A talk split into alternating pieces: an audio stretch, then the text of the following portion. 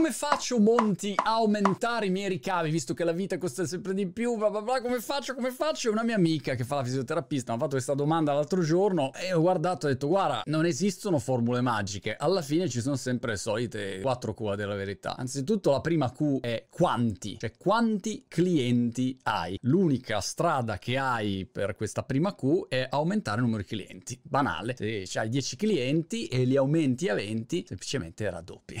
It. Il problema che se tu sei da sola hai il solito discorso del non scambiare il tuo tempo per soldi perché a quel punto più di tanti non ne puoi fare, no? C'è un limite numerico che ognuno di noi può gestire ed è un po' il problema dei liberi professionisti versus aziende che invece possono gestire più persone. Però la prima Q è quanti, aumentare il numero di clienti. Seconda Q, ricordiamocela, è pensare al quanto, aumentare il conquibus per cliente. Tieni i tuoi 10 clienti, ma aumenti il prezzo. Peraltro, nel suo caso, è evidente che deve aumentare i prezzi, perché non aumenti i prezzi tipo da 5 anni, non so. E nessuno batte ciglio se è un buon servizio. Questa è la mia esperienza, non so quale sia la tua. Se tu hai un buon servizio, un buon prodotto e uno ti aumenta il prezzo, va bene. Chiaro, se tu lo aumenta clamorosamente hai dei problemi, ma se qua il fornitore di connettività ti manda il messaggio e dice guarda, a sto mese al posto di 55, 56, 56, 58 pound, e che cosa fai? Cambi? Cambi tutto? È un fatto anche di inerzia. Hai un'abitudine, hai un rapporto, magari per alcuni servizi ha tutta la tua storia lì, va la famiglia, non so, hai mille aspetti che fanno sì che puoi aumentare il prezzo. C'è sempre una parte di flessibilità. La terza Q è il quante volte. Se un cliente viene da te una volta all'anno e paga una volta all'anno è un conto, se viene una volta al mese è diverso e qua è il discorso dell'abbonamento, perché uno vuole le famose revenue ricorrenti, no? le entrate ricorrenti ricorrenti perché ogni mese in automatico ti entrano dei soldi ed è il Netflix e tutti gli abbonamenti che noi paghiamo. È chiaro che per la mia amica fisioterapista è più complicato perché non è che può trattare uno dicendo ok guarda ti tratto un pochino ma poi ritorno il prossimo mese e ti tratto un pochino di più, no? devi